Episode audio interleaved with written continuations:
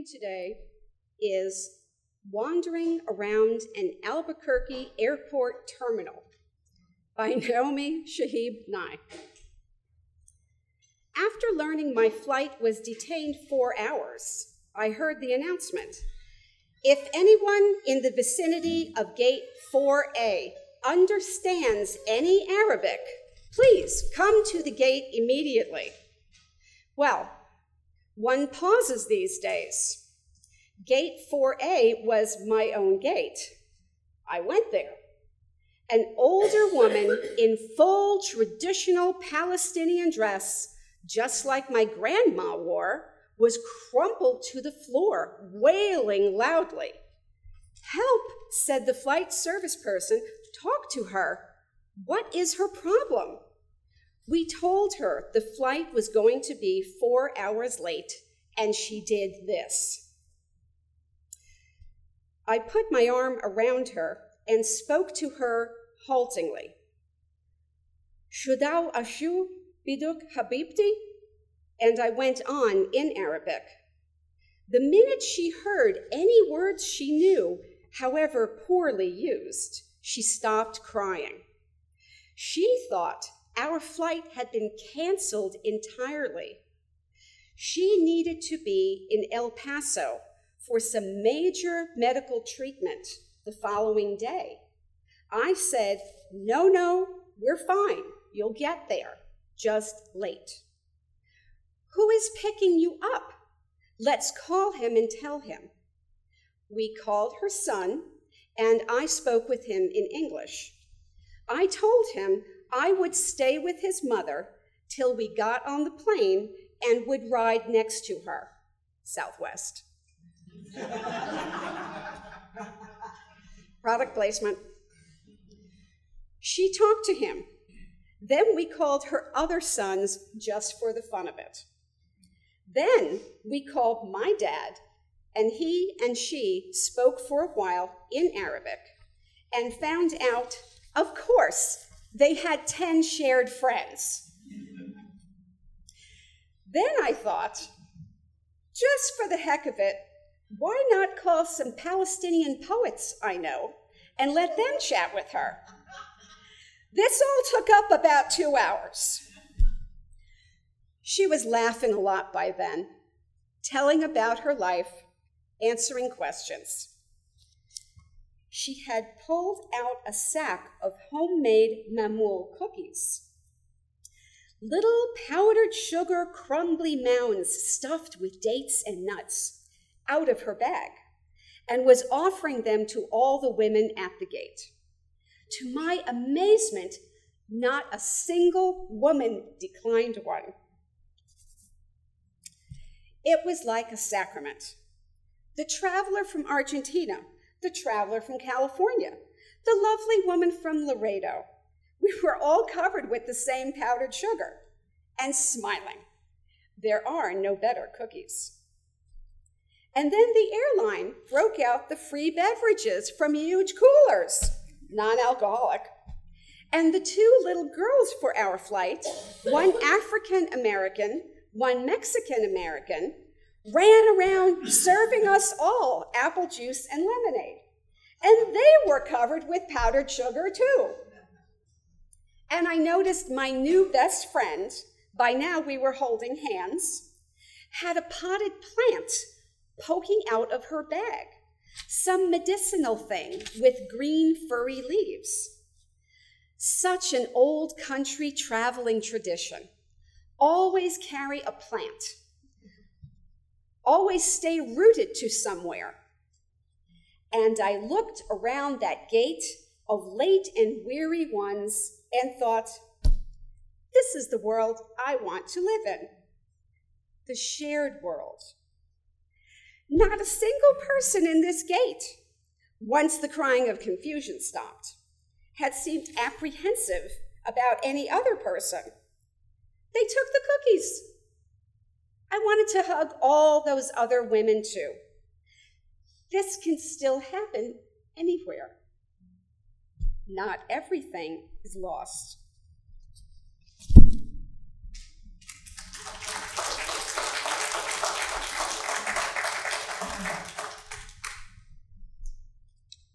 This can still happen anywhere.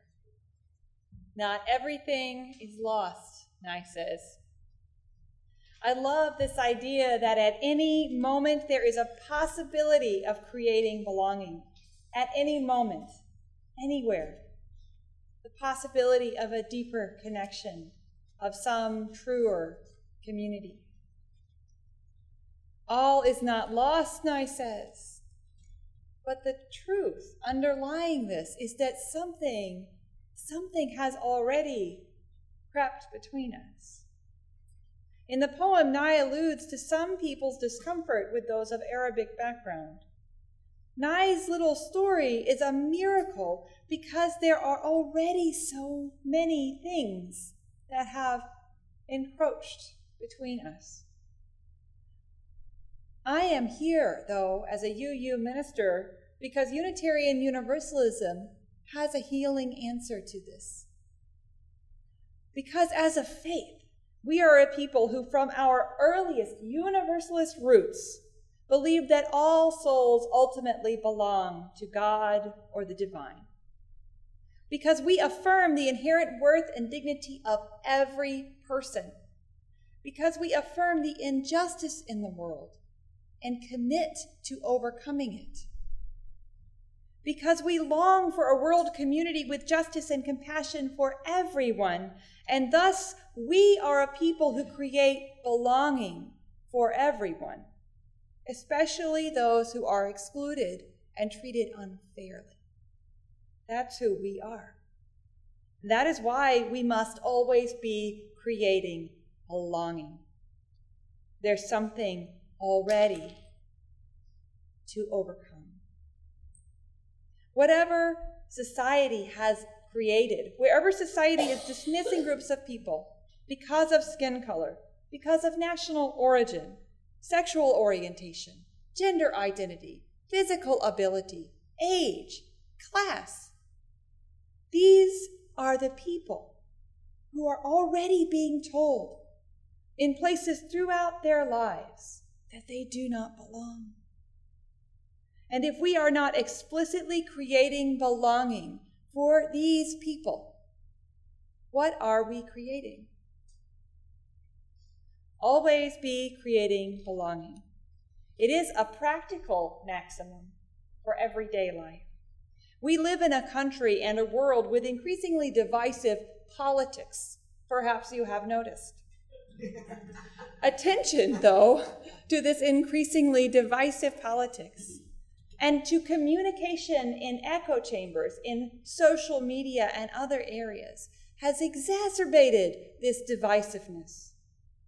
Even if you're not a member of a marginalized group, you may increasingly wonder if you belong somewhere because of this heightened sense of division, whether it's really there or not. So, if we are not actively creating belonging, we may be losing our sense of belonging for anyone. Beyond this, belonging is, is a joy. Creating belonging is a way of saying, I love you. Not amorous love or even familial love, but still a form of love. And because love is a verb rather than an action, we must continually re enliven it. We must continually breathe life into it. Like the elder woman creating belonging in her community, we must keep keeping it going. What would fill the void if any one of us stopped announcing belonging in our lives?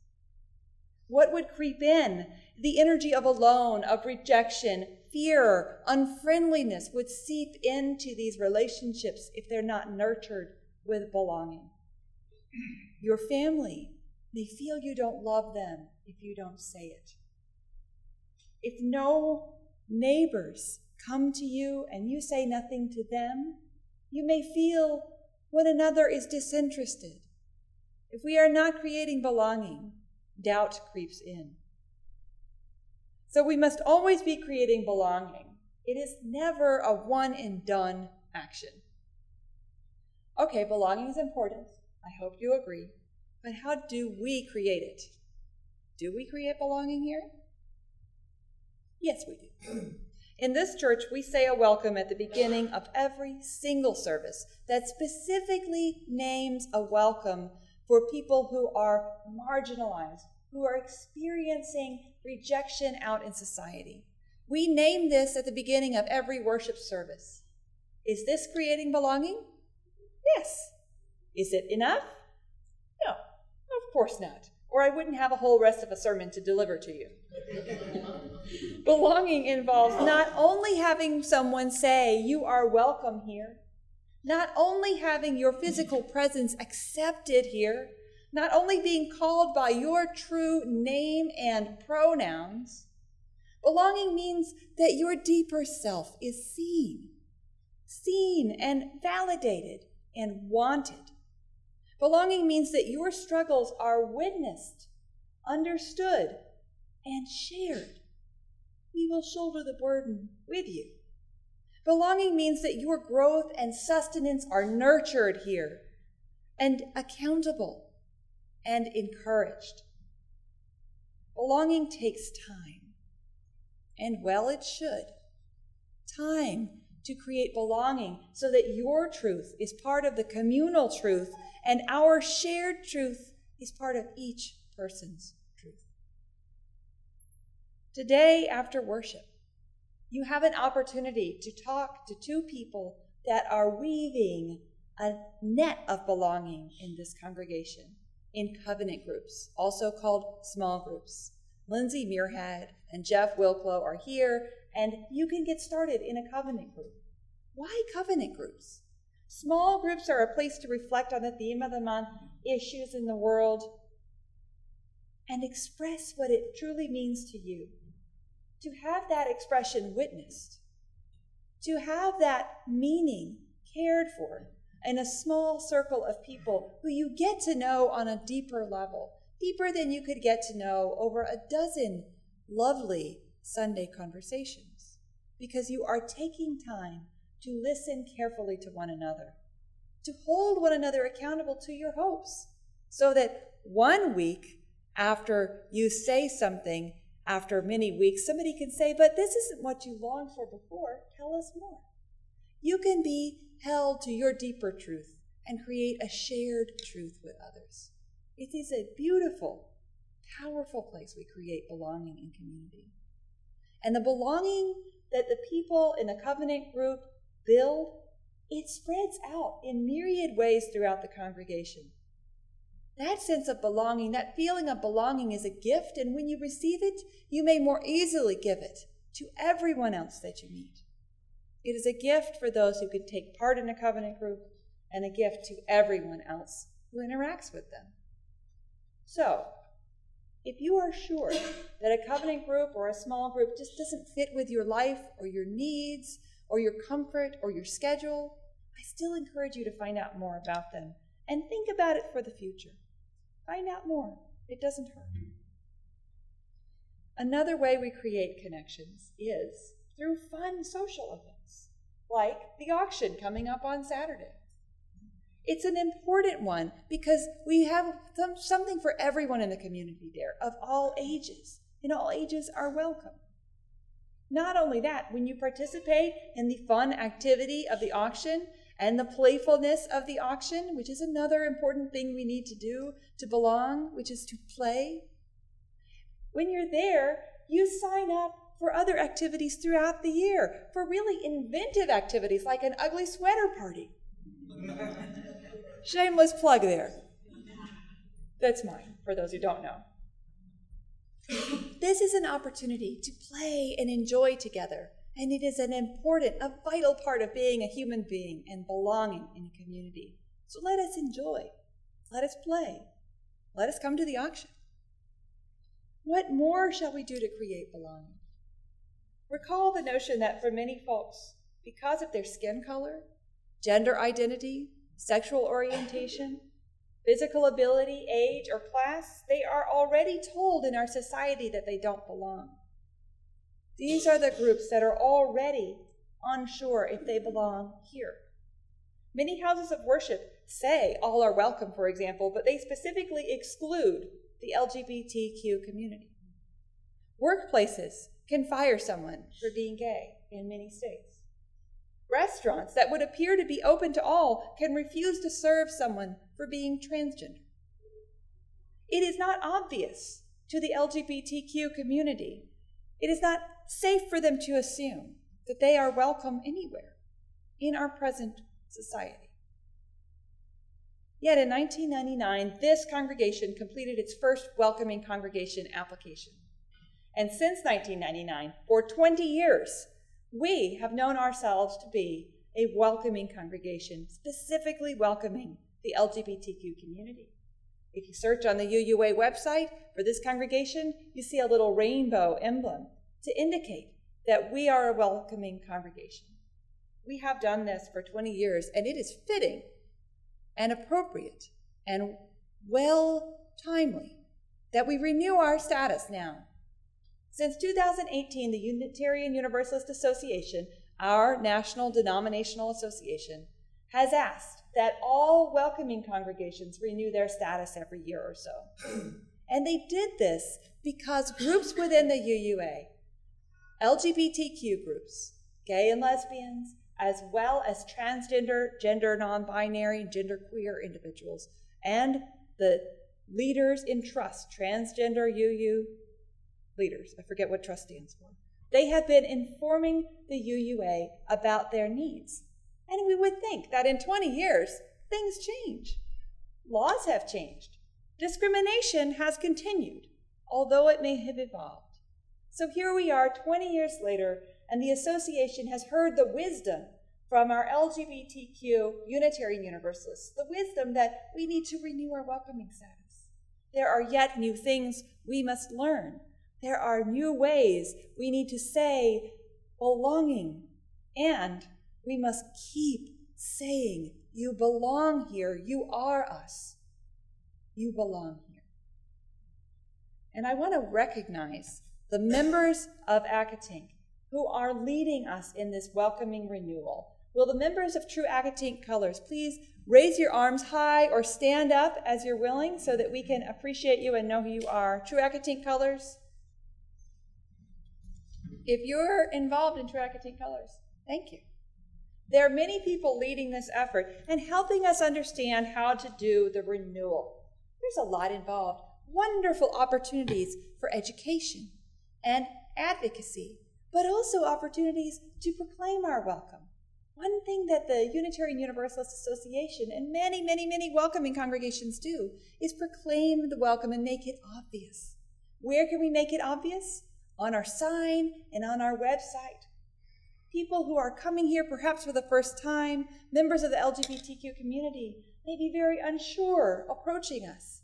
But with a sign, a rainbow sign moving to the trans sign, or some other way of showing that, they can know not only is this a safe congregation for me, but they're proud of it. They are proud to welcome me here. And so they can come in with joy. So I appreciate True Accotink Colors for all of your leadership that has started and will continue as we undergo the welcoming process and proclaim it proudly wherever we can. Belonging cannot be assumed. It must be continually created, especially for those who, with good reason, might doubt it. One thing we are called to do is to look at where we can renew our belonging statements. Are there places, new places, where we must focus our belonging? I'm grateful for this congregation's 20 year commitment to welcoming and our ongoing affirmation of the inherent worth and dignity of every person. And our principles acknowledging the injustice in the world and our commitment to continue healing it. But we must not stop here. Our covenant groups do more. It is true. They will be a warm and lasting foundation of belonging for each and every person who is in one, regardless of background or age or identity. Each person in the groups will share that sense of belonging with the wider congregation we will continue to grow as we always have, continue to grow in belonging, and continue to be beautiful. Because belonging is our ongoing project without end, and it is a joy to engage in it. And I have to ask with all of this pride and joy and hope in this community, I have to ask us who is left out? Race, gender, sexual orientation, physical ability, class, age. Who is left out? And there are more groups I could name. Are we building a welcome for all ages? I watch us plan intergenerational events with great joy. Youth and children engage in worship leadership. People of all ages, including elders, lead in worship and across the congregation. When we plan events, we consider the needs of people of all ages. And can we do more? Surely we are not done finding belonging and welcoming for all ages in our congregation. Are there ways we can welcome the joyful sounds of a young one who needs to be present with her family? Yes, that is a joy. And is there more we can do? I wonder as we age, as we each also bring with us diverse bodies, what are we doing to ensure our facility and our events are welcoming for all bodies? I am encouraged and hopeful very hopeful when I see the efforts of the Welcoming Improvements Now task force. Anybody here from that task force? I know you're here. Putting you on the spot. Thank you. Welcoming Improvements Now. I hope everyone, especially anyone with an ability challenge of any form, who, or who knows someone with an ability challenge, will complete the Welcoming Improvements Now survey so we can be best informed. And then I hope that we will all support the efforts that the Welcoming Improvements Now Task Force ushers us and encourages us to do as a result of the survey. As much as we celebrate our beautiful acts of creating belonging and all that we do, and boy, we do a lot. We do so much. We must be attuned to where we yet need to create belonging. And let it not feel like a burden because creating belonging is an act of saying, I love you. It is an absolute joy to get to say we belong. So, as much as we do, I know we are not done. There are other groups left out. Class. Are we yet the church for everyone? For those who cannot pledge large amounts? Are we sustainable? How can we create a vision of sustainability so that we can continue to be the church for everyone forever. Race. In a time of rising hate speech and violence against people of color, in a time when racial bias and violence are an ongoing tragedy we're all used to hearing about, when people of color must wonder if they are safe, let alone welcome, in a house of worship, a shopping store, or another space, Beyond our welcome words, are we silent? Can our silence mean anything other than silence meant for the elder woman in the neighborhood? We are a brave and welcoming people. I know we are. I believe we will all support new efforts that I hear are percolating from the Social Justice Committee to form a Black Lives UU of Accotink. At the national level, Black Lives Unitarian Universalist has helped to usher in new opportunities for the association to become truly anti oppressive, anti racist as an association. But congregations have to do this work themselves because we do not get top down leadership from the UUA. They can offer ideas, but we have to do the work ourselves and understand what it means for us. And so I am grateful to hear that there are two people here who are on social justice who might be beginning the imaginations of a Black Lives UU of Accotink. Could you, if you're comfortable, raise your arm or stand up? Thank you. This congregation is creating belonging for everyone who needs to hear it the most. And of course, we have more to do. And of course, we need more than two people to lead this effort. So perhaps more people will help you out, especially those of you who have stood up for every other group thus far. Thank you. I know today I have not named all the groups who are facing discrimination, who are physically in danger because of who they are, who lose their jobs and homes because of who they are. If you're part of an unnamed group that is facing this rejection from society, I assure you, I fervently believe you belong here on our journey towards our mission. You belong here. Let us always be creating belonging. In all the beautiful and wonderful ways we create belonging, and especially for those facing injustice, who have fear of hate speech and violence, who are truly unsafe. There is no one and done belonging statement, and there is no belonging blanket statement for everyone. For everyone, let us always be finding ways to say, I love you with belonging. Let us say, You belong here. No matter your race or sexual orientation, your deeper self is seen and validated and wanted. You belong here. No matter your nationality or physical ability, your growth and sustenance are nurtured, accountable, and encouraged here. You belong here. When facing injustice and exploitation, your truth is part of our truth. Our mission is part of your truth. None of this is lost. All of this can still happen here. All of this is emerging here. Let us always, always be creating belonging. Amen. And blessed be.